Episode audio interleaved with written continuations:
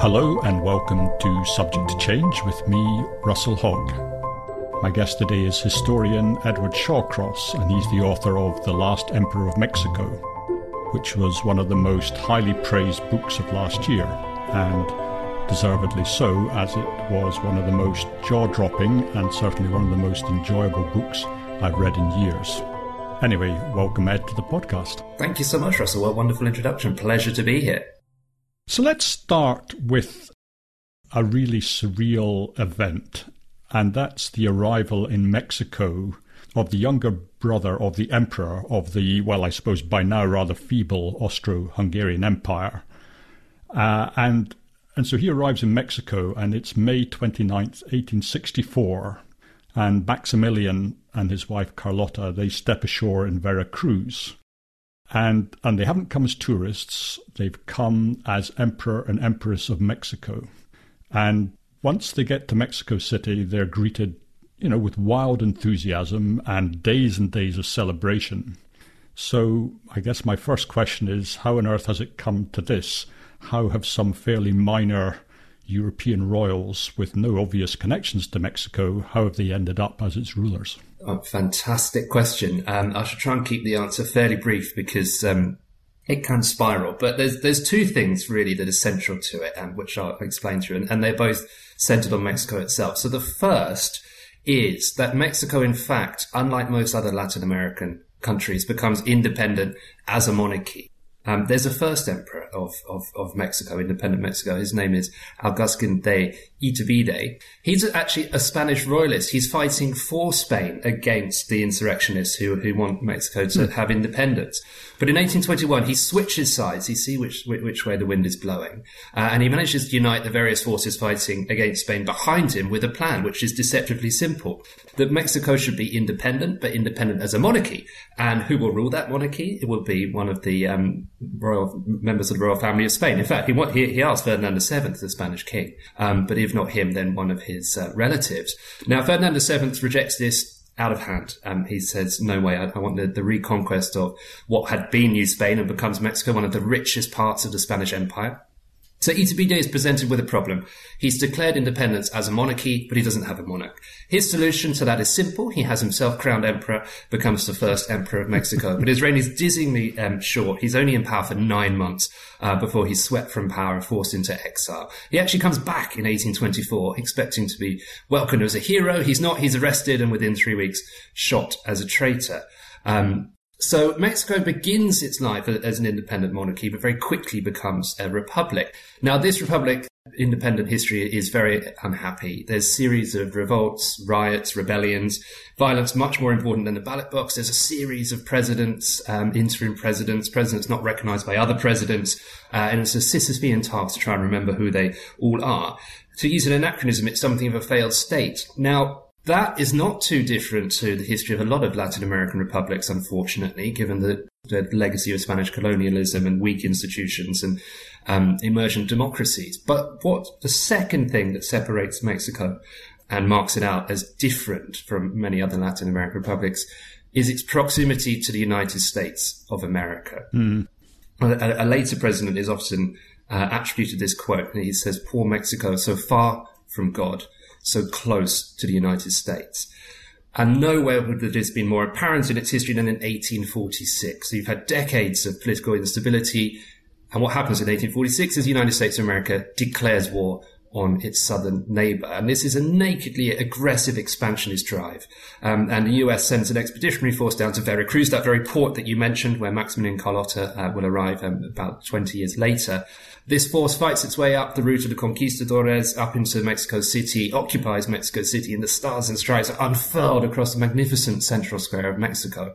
Um, the National Palace, where the president sits, is, is, is occupied, and of course the Catholic Cathedral looming on the other side of the, of the square with these Protestant forces marching through and playing Yankee Doodle. So you can imagine um, the affront to, to uh, which I always think is a, which is slightly um, I suppose now it's it's more associated with a sort of children's tune, isn't it? It's, it always seems a sort of infantile tune to have as your yeah, as, yeah. as, a tune for sort of imperialist conquering troops. But but anyway, maybe that's just my perception. I had a friend once, uh, a, a, German Jew, who uh, she'd escaped in the Kinder transport, and she always said to me, "Oh, Russell, the Germans had all the best songs," mm. and so she would sing German marching songs as she uh, right. Uh, holidayed. It's sort of yeah, sort of uh, Russian or German uh, marching songs that are I associate with militarism, not Yankee Doodle, but in the in you know in eighteen in forty seven, as the U.S. troops are marching through, that it very much seems to be you know a, a militarist and imperialist conquest, and and the, these US troops, it's the first time US troops ever occupy a foreign capital, certainly not the last time. Uh, and the only way Mexico is able to get them out is by signing an incredibly unequal treaty, probably one of the most unequal treaties in, in, in history, in fact, certainly in modern history. They have to give up half of their national territory in return for US troops to leave. Um, so this is places like California, but also parts of Arizona, of course, the state of New Mexico, places that come on to be incredibly rich and prosperous uh, in the 20th century. But in the 19th century, this is a trauma and humiliation um, that in many ways is is the sort of final nail in the coffin of, of, of the Mexican Republic, or at least in, a, in in any hope of Mexican politics um, sort of working itself out peaceably and, and, and consolidating itself in the way um, that you would hope. So what happens in the 1950s? And I apologies, I said this was going to be a long answer. No, no, take take as long as you like.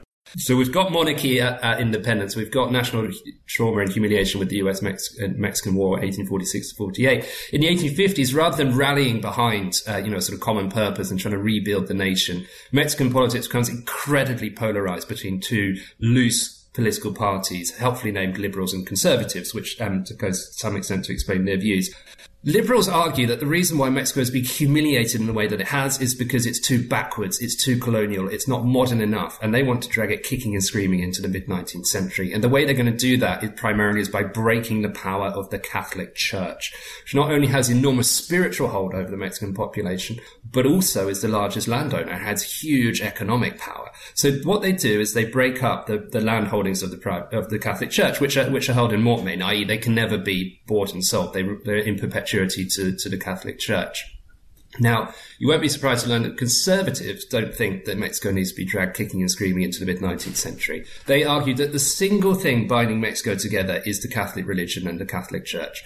And therefore, the liberals' attack on, on the property of the church is an impious, atheistic assault on the one thing that is holding the nation together. And this very quickly stops being a war of words and becomes an actual civil conflict in which these two, uh, two sides fight um, brutally and viciously for control of, of the capital, Mexico City. Now, to cut a long story short, the conservatives lose. A man called Benito Juarez, uh, an indigenous um, Mexican from, from uh, you know, sort of rises from rural poverty to become president of the nation, triumphs over his adversaries, marches into Mexico City in 1861. And really, there our story should end. Um, but it doesn't because what happens is there's monarchists within the Conservative Party, some already in Paris, others who flee in exile after this defeat, become refugees.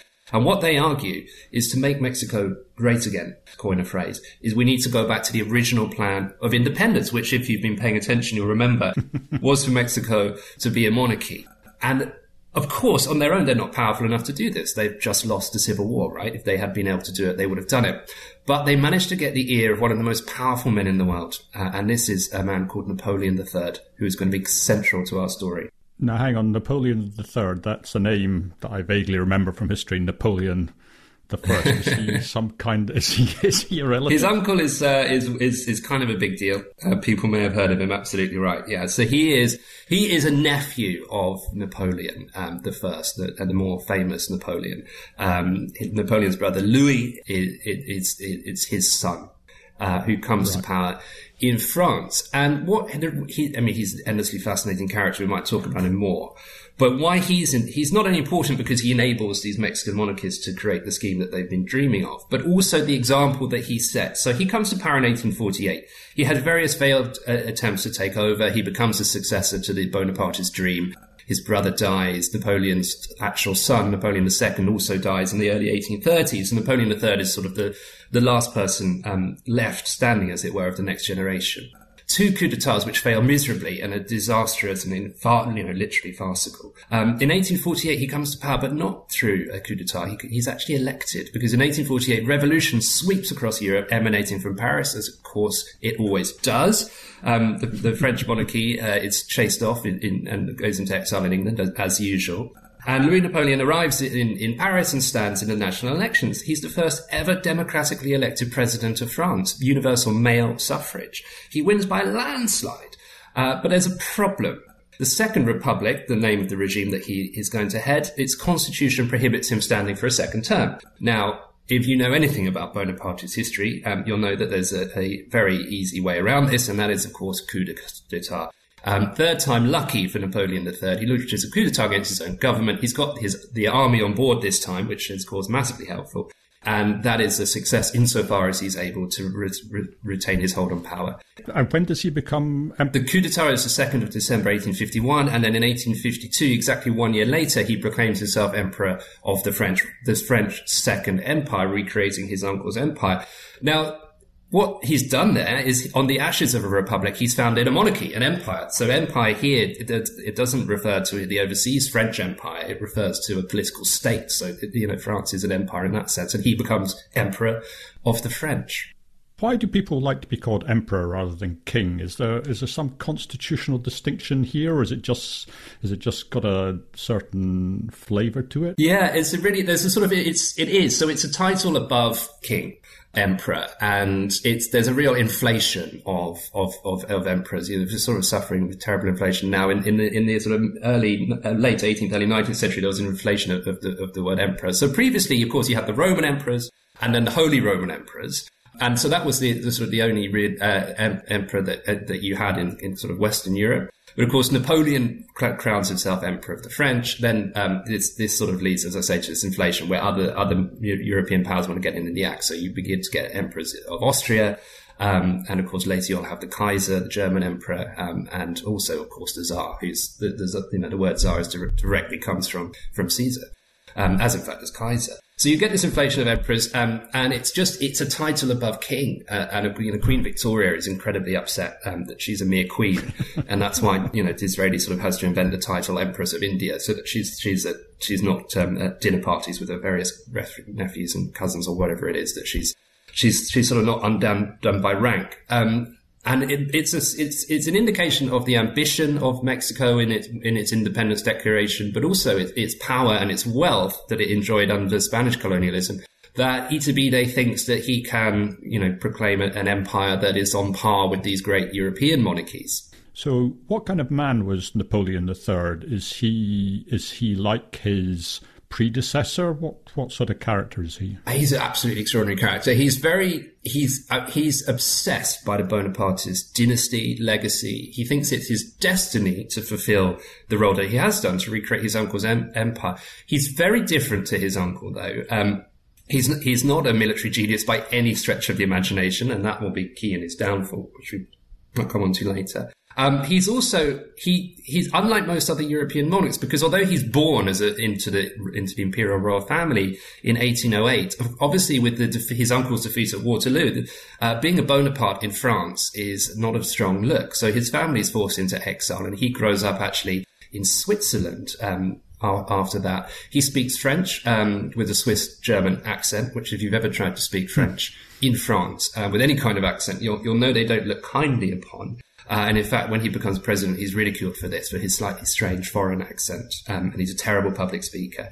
Um, and what he actually, he, he, he loves revolution and an intrigue and conspiracy from an early age because what he does um, as a young man is he goes to Italy and he's a sort of he becomes um, in romantically involved and indeed you know seriously politically involved with Italian nationalism which is a rising force. And nationalism in the 19th century, it, it, sort, it, it, changes towards the end and becomes a much more what we would call right wing uh, ideology. But in its inception, it's a very radical democratic left wing idea because, of course, you're getting rid of, of, um, of, you know, for example, the Austrian Empire, which rules much of northern Italy, and replacing it with a democratic state elected by the people, right? So nationalism has a, has a sort of much, much more radical origins than we might think in the 21st century.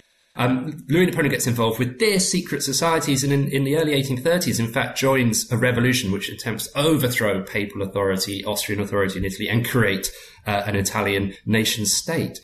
Um, and so he's happiest in sort of taverns, smoking cigarettes, um, and, uh, you know, in these sort of smoke filled rooms, back channels, secret diplomacy. So he's a man of incredible ambition. He's a man who, who has sort of cut his teeth, as it were, in conspiracy. Of course, he had two failed coup d'etats to try and take over the French state. Um, so he's a man who I, who I certainly would say is, is economical with the truth, uh, and very much um, the the ends justify the means, as it were. So whatever his goal is, he will happily accomplish it by any any means possible. Uh, you know, sort of ideas of, of honor, etc. He's not unaware of them, um, but he would be willing to go outside the normal kind of channels of European statecraft to achieve his goals, which is what draws him to the Mexican um, conspiracy. But he's also he's quite a progressive ruler, is he? Oh, he's he's well, he's a man full of contradictions, and we'll see this with with the Mexican, um, in, in you know his intervention in Mexico. So you would think a man who's destroyed democracy in France, proclaimed himself emperor of the French, and is harking back to the Bonapartist past would be, uh, you know, a sort of a, an autocrat and a reactionary. And he's not. He actually, he writes a pamphlet called Napoleonic Ideas. And if you're, you know, you know much about the history of, Napoleon I, there's not, you won't recognize, you know, much, uh, very much of the Napoleon that he paints. But the Napoleon that he paints in his Napoleonic Ideas is a man who is essentially a Democrat, who wanted peace. I mean, listeners might be surprised to know that the Napoleon I's ultimate aim was peace in Europe, but that's what Napoleon III thinks, or at least writes.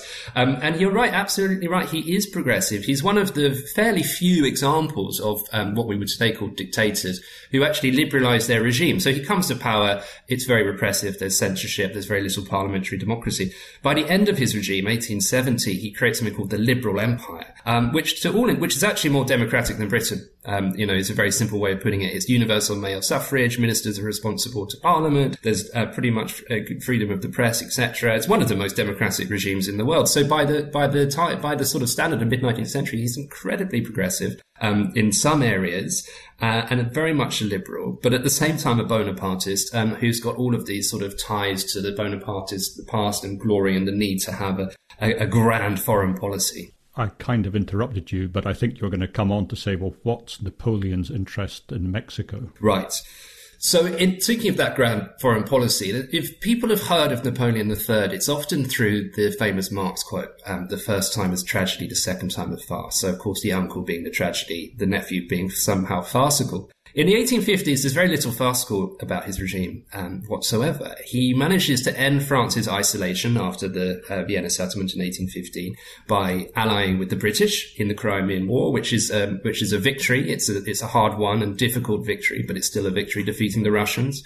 In 1859, he goes to war with Austria, uh, personally leads the army in Italy, and defeats Franz Joseph, who personally leads his army. Um, and so, you know, more laurels to, to, to, the French army. He's involved, he's involved, um, he involves France in the Second Opium War. It's under Napoleon III that the, um, occupation of Saigon in, in what becomes French Indochina begins.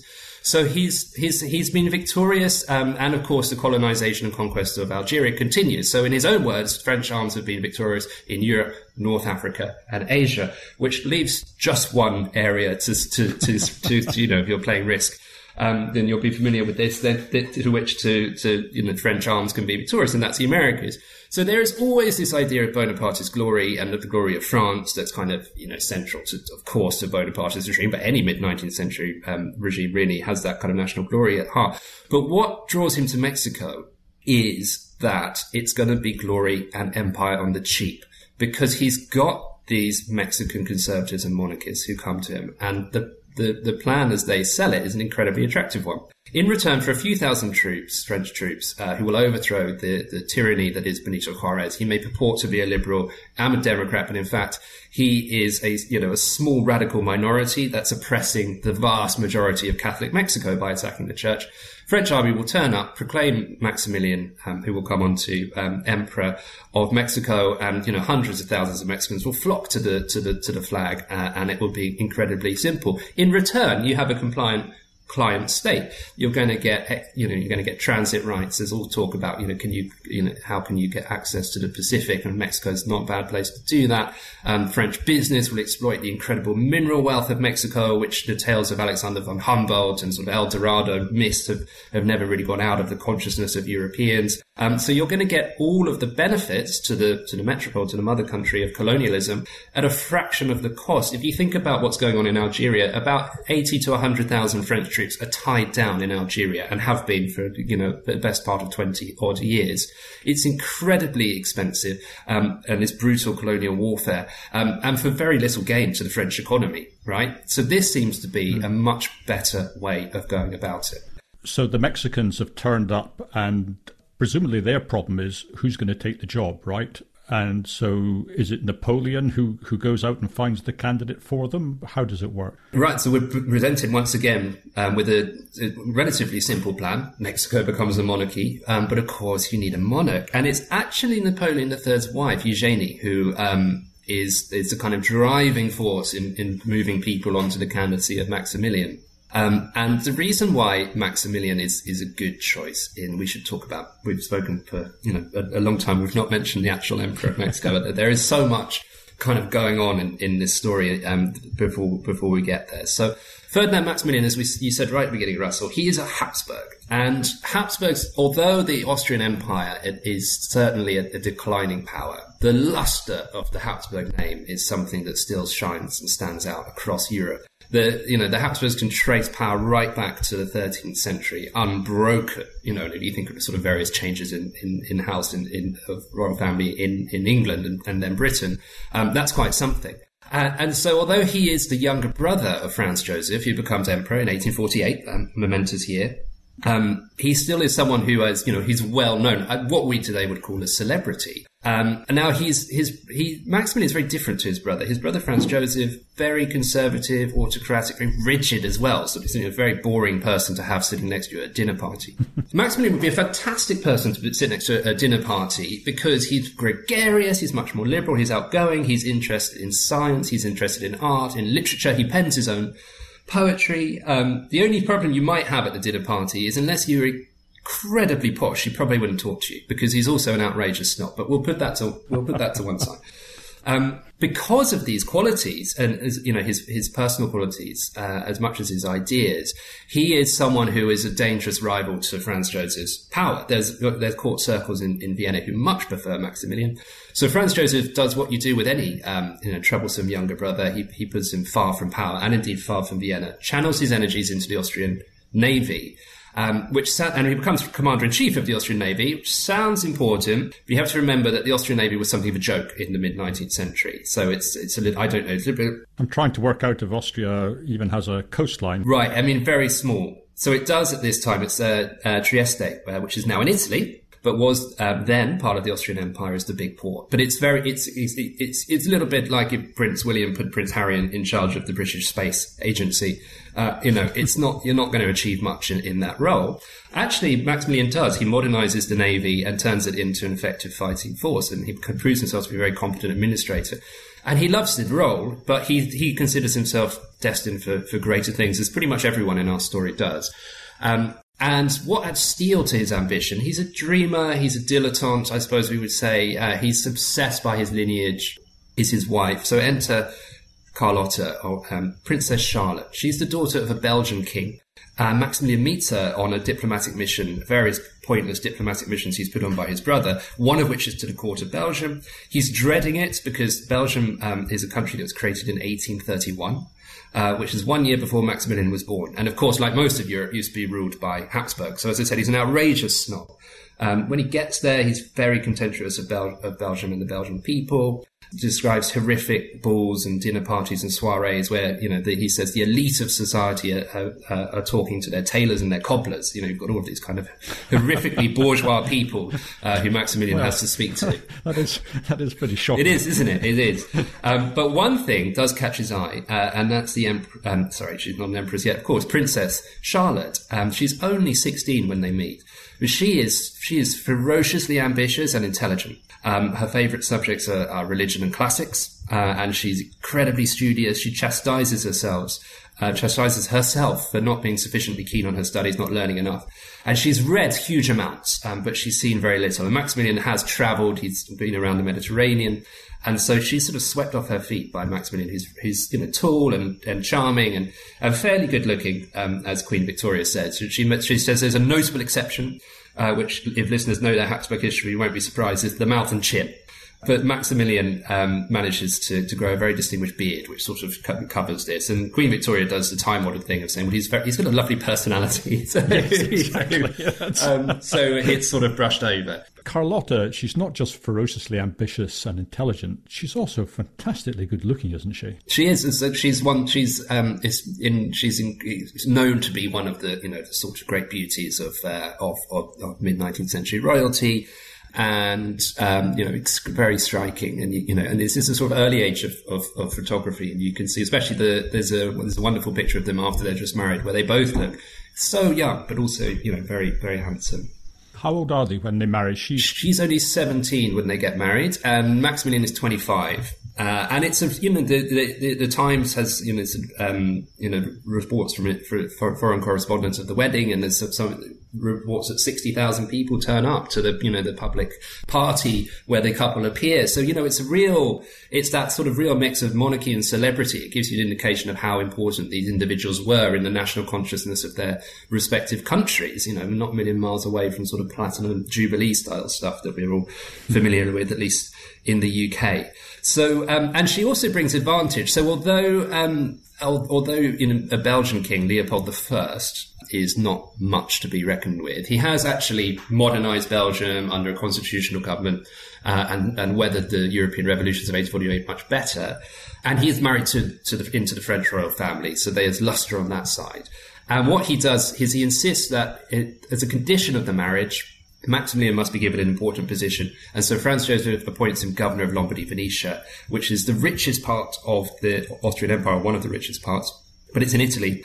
So again, a little bit like the Navy, um, it's it's I suppose you know again if we're doing William and Harry, it might be if William were to put Prince Harry in charge of Northern Ireland. It's it's a tricky job, right? Um, there's lots of competing nationalisms, ideas, um, and it's one in which you're likely you're sort of set up to fail in a way, which is what happens to Maximilian. He's, his brother ends up firing him in 1859, um, and he's humiliated and left underemployed. I mean, his brother, it's, it's worse than that because when he does try to govern according to his own ideas, his brother basically imposes his own, you know, with, well, I can't remember, but I don't think it worked out too well. No, it doesn't. So there's again, and you see the, the distinct differences in their approaches here. Uh, but of course, as the subordinate young, younger brother and governor, um, Maximilian has to answer to Vienna. Franz Joseph's um, solution to the sort of rising liberalism and nationalism in, in Lombardy, Venetia is close the universities, crack down harder, torture, arrest, execute the, the dissidents. Maximilian, his approach is, is, is the opposite. He wants to, he's always very lenient, and we'll see this later. He doesn't, he thinks that, um, you need to kind of, you need to you need to essentially work with the people in northern Italy. You need to create institutions where there will be representation to some extent. I mean, we shouldn't go too far. He's not a radical Democrat, but he's um, he's got a very different and much more moderately liberal and lenient um, a- approach, and he's really upset by what he's essentially ordered to do by his brother in terms of cracking down on, on, on dissidents. So we've got Maximilian, who's now lost his job. We've got Carlotta, who is both ferociously intelligent and, as you say, ferociously ambitious. And you've got Napoleon and Princess Eugenie looking for somebody to fill a role. Right. So I guess the stars are starting. They're starting to align, absolutely. And so what Maximilian does is he channels his energies into this magnificent castle, neo Gothic. I mean, say magnificent, it's sort of it's extraordinary. It's it, it's a kind of neo Gothic fairy tale um, that he draws on the Habsburg past, on some Norman influences in Sicily, and it's fantastic. You can visit it. It's called Miramar, um, um, which is um, because it's also influenced by a great love of Spain. And um, it, it, Carlotta, so you think, and it, it nearly bankrupts in building it, and it, it's just on a barren rock overlooking the Adriatic just out Trieste. So it's um, he's turned, and he's got magnificent tropical gardens, and um, he's turned this this barren rock into a bucolic paradise with a neo Gothic fairy tale castle. So you can see he's a man who's able and used to bending the world um, to his imagination. Now, you think that if you if you built this magnificent sort of paradise, um, your partner would be appreciative, but Carlotta um, says that what stretches ahead of them is just staring out to sea till old age, and you know, to boredom until they die, essentially. And that if Maximilian um, will just be a glorified janitor, sort of tending to the gardens, doing up the toilets, in in because he loves. I mean, he you know in series he absolutely loves design, interior decoration, and landscape gardening. So he you know he can get very involved in those things. Um, but for Carlotta, you know, a Habsburg um, and and someone like Maximilian shouldn't be involving himself in those trivial matters. He's got a greater destiny. So when the offer comes in um, from the Mexican conservatives, backed by Napoleon III, to become Emperor of Mexico, this is a suitably grand destiny, providential mission that both Maximilian and um, feel that they should have in life. So Maximilian, I mean, he's he's no fool, is he? So when the offer comes in, he's a bit hesitant because he knows it's not straightforward. So what what are the conditions he puts on on taking on the job. Absolutely. So it's it's important to stress here that this monarchy is still entirely imaginary and it's being offered not by diplomats or people representing the people of Mexico, but by a faction defeated in civil war, admittedly backed by one of the most powerful men in the world, Napoleon III. Um, so Maximilian is is he's he's excited by the idea. I mean, it's you also have to remember that it was under the Habsburgs that, that Mexico was conquered and colonized by the Spanish in the 16th century. So, for a man obsessed with his past, his Habsburg past, Charles V is is is the is the Habsburg emperor and king of Spain, who um, under which it comes um, um, conquered. Uh, this is this is absolutely fantastic. I mean, it's almost uh, a fantasy. In fact, he, he might argue that it always remained a fantasy. But as you say, he's not he's not he's not an idiot, um, and so he places two conditions, which is very simple. One, it must be supported not just by France, but by Britain, the most powerful maritime power in the world at the time, and also it must be uh, he must be called by the people of Mexico. As we said, he's a moderate liberal, and therefore he's expecting essentially for it there to be a vote in Mexico, which will confirm that he is the preferred choice of the Mexican people and that they wish to be governed by a monarchy. And presumably, the reason he needs France and Britain to be supporting him militarily is that he's aware that sitting north of Mexico, and we've had the Treaty of Guadalupe and everything that came from that, you know, he knows that America is not going to like this, right? Right, absolutely. So um, that's the key in 1861. As one civil war ends in North America, another begins, and that's the US Civil War. And that's the reason why there's a geopolitical space uh, in which to carve out a monarchy. But even though the United States of America is tearing itself apart in this conflict between Union and Confederacy, the Monroe Doctrine, um, formulated in 1823 by President James Monroe, is, uh, is is essentially declares that there should be no European interference in the republics as they have now become of Latin America, and therefore it's a monarchy set up by French troops with a Habsburg on the throne is the very nightmare that the Monroe Doctrine is designed to prevent. So there is not there is US hostility to the scheme, and it should also be pointed out that nobody thinks that US expansion at Mexico's expense is going to finish anyway. So the reason why people in Mexico, some people in Mexico come to support this is because they see a monarchy guaranteed by European powers with a Habsburg prince as a much safer guarantee of Mexico's future as a as an independent nation state, which it normally will be. It will be a constitutional monarchy ruled by Mexicans with a Habsburg at the top um, a much better guarantee to the future than the tumultuous and unstable republic which has seen it first lose Texas and then, of course, half of its national territory in 1848. So having the, the guarantee of Britain, Maximilian thinks, will be a surefire way to prevent the US either trying to kick him out before he can establish his regime or subsequently the US doing what they've done since the, since independence, which is just take more and more and more land across North America. And the great thing is, is that the British do come into line. They're right behind the scheme. At least that's what Napoleon tells Maximilian. Yes. So as we said, Napoleon III, happiest, um, you know, in, in smoke-filled rooms and uh, duplicitous conspiratorial diplomacy. And in, so for him, this must be, you know, he must be in sort of so many plates spinning. He must be enjoying this immensely. He he he goes to Britain with this scheme, uh, which is that instead of um, going, so we should just say, by the way, that Benito Juarez in Mexico has suspended Mexico's foreign debt payment because the government's bankrupt, oh. and that is the pretext for European intervention. Right in the mid nineteenth century, if you don't pay your debts, the British Navy will turn up. So Britain is is already with France and Spain, who are also owed money, going to send a military expedition. Napoleon III says, "Hmm." okay, we could have a one-off debt collection uh, uh, and get get the, the Mexican government to to, to to start those payments, but it's hostile to Europe. To Europe, and we've seen that Benito Juarez is no friend of European monarchies. Would it be not be a much better long term solution instead of this um, debt collection mission to turn it into regime change, or turn Mexico into a monarchy? And um, and of course, Maximilian has made that a, a, precondition of his acceptance that Britain will back the scheme.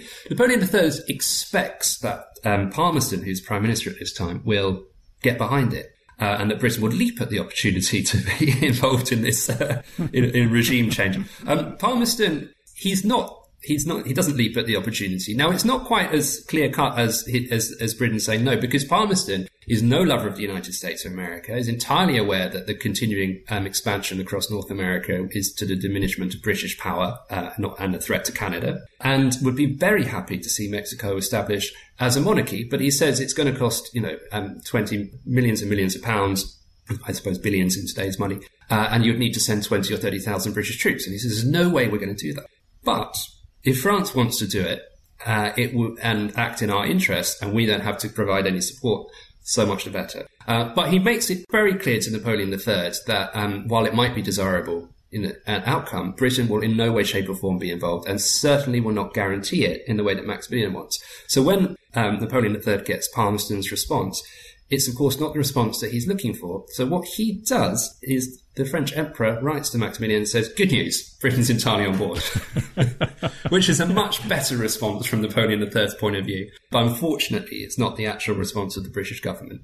So Maximilian at this stage says, okay, I'm up for this, and and at that stage, the French invasion takes place. Is that is that the order of events? Right. Yeah. So uh, Max, Maximilian is sort of conditionally accepts the offer in January of 1862. That happens to be the precise month where French troops, with Spanish and British troops, land in Mexico. Now, there's incredibly complex and tedious diplomacy, but the long and the short of it is that the, the Spanish and British eventually withdraw uh, and leave the French troops on their own as soon as they realize that um, the French plan is much more ambitious than than the orders that they have.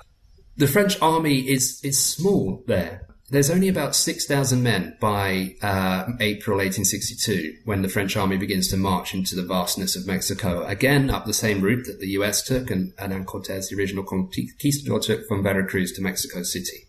So 6,000 men, it's not many, uh, and it gives you an indication of how easy Napoleon III thinks this is going to be. But just to put it in context, the US expeditionary force that fought its way up exactly the same route was only about twice the size. Uh, so it's although it seems small, um, it, it, uh, it's it's not you know it's not a ridiculously small number. And of course, Napoleon III thinks he's going to have something that the US didn't have, which is Mexican allies who are supposedly going to flock to the banner of the French flag. Now, unsurprisingly, most Mexicans uh, do not flock to the French flag, but to the Mexican flag, where they already have a constitutional president who's just been victorious in civil war and is in fact confirmed as president um, in in that year previously, 1861. The French are confident though because um, they believe, as um, they believe, you know, probably for most of their history, that they have the greatest army in the world, and not without some.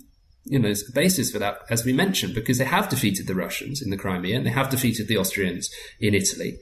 Um, and so they march before the second city of Mexico, Puebla, which is the gateway to Mexico City, key, key, key point on the route.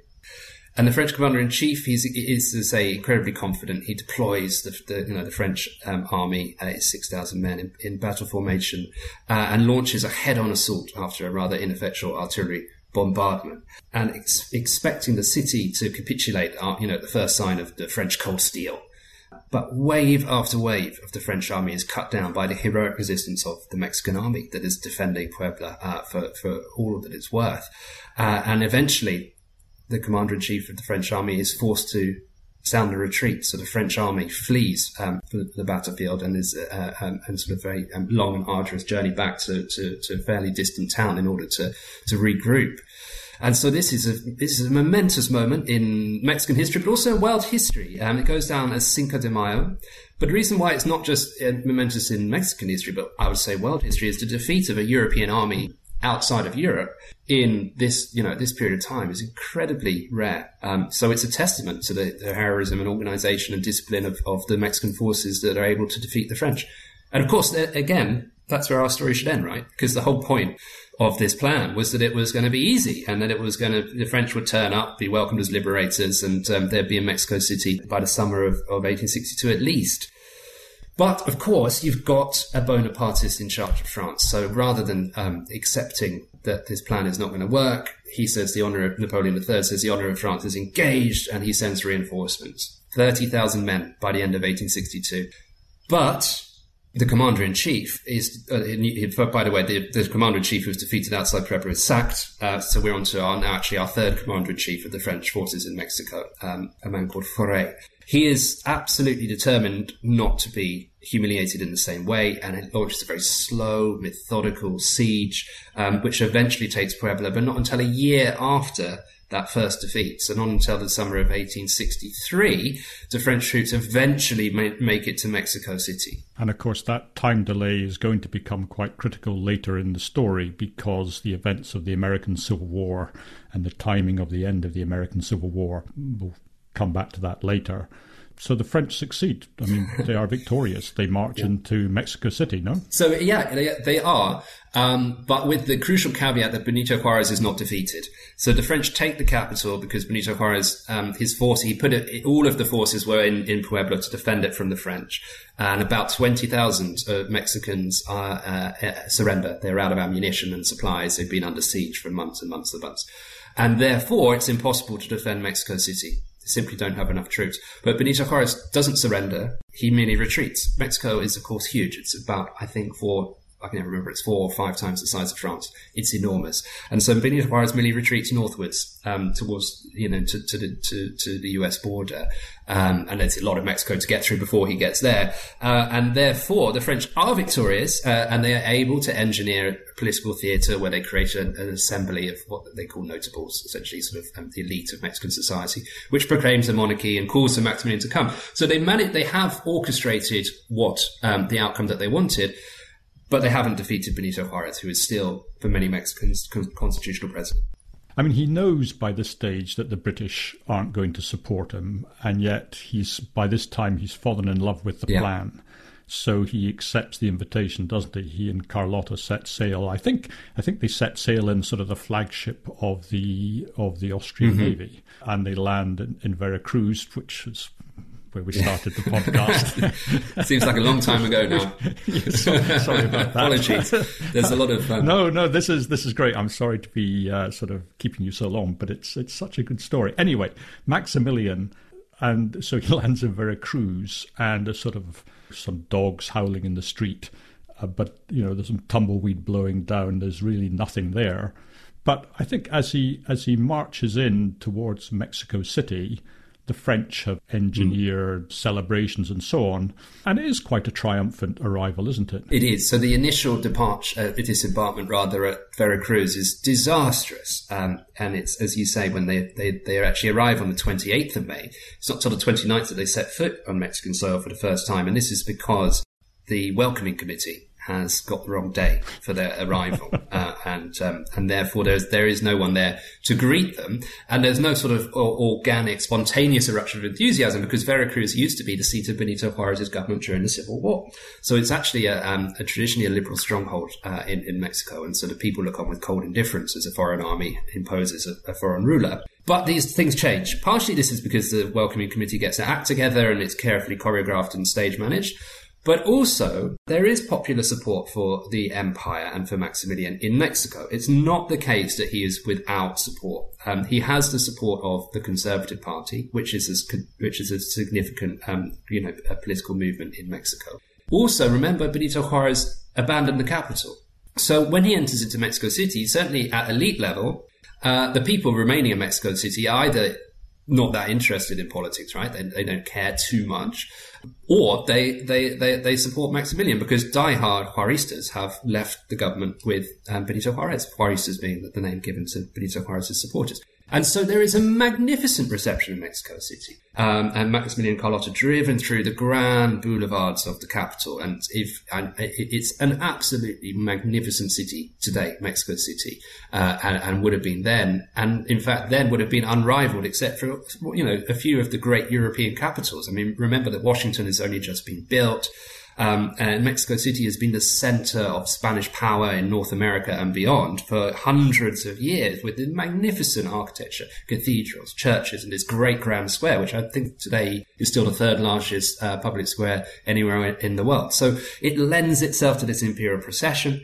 It said that um, the balconies lining the routes until they get to the magnificent cathedral at the center of Mexico City go. They're selling for sort of five hundred dollars uh, for a space on the balcony, so you can you know you can sort of wave and cheer and look at the imperial couple as they're driven through. And it seems as though there is genuine um, popular enthusiasm. In fact, on Carlotta, she's so distressed by the, the, uh, by the welcome at Veracruz uh, that she nearly cries. Um, she, she, she very rarely cries. Maximilian cries a lot, actually. I should say he he, he cried when he accepted the crown.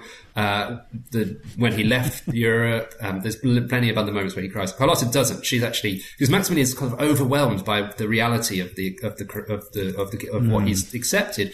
Carlotta is enthused and energetic. Not at Veracruz. But when she gets to Mexico City, she changes her mind and she writes to um, Eugenie, the, the French empress, Napoleon III's wife, that, that the empire is possible and there is popular support and it re energizes her. So it, it seems to be quite an auspicious beginning. This is Editor Russell here. At that point, I am going to split the podcast because it's running very long, even by my standards. And so I'll split it here and I think it's a really good place because Maximilian and Carlotta are at perhaps a high point, and I hope you'll join me in part two to see what happens next. See you there. Well, that's the end of today's show. I hope you enjoyed listening, and if you did, do please join me for the next episode. And if you have the time, please do recommend me to your friends. And a share on social media and maybe a review on iTunes really helps my guests get the audience they deserve. Goodbye for now.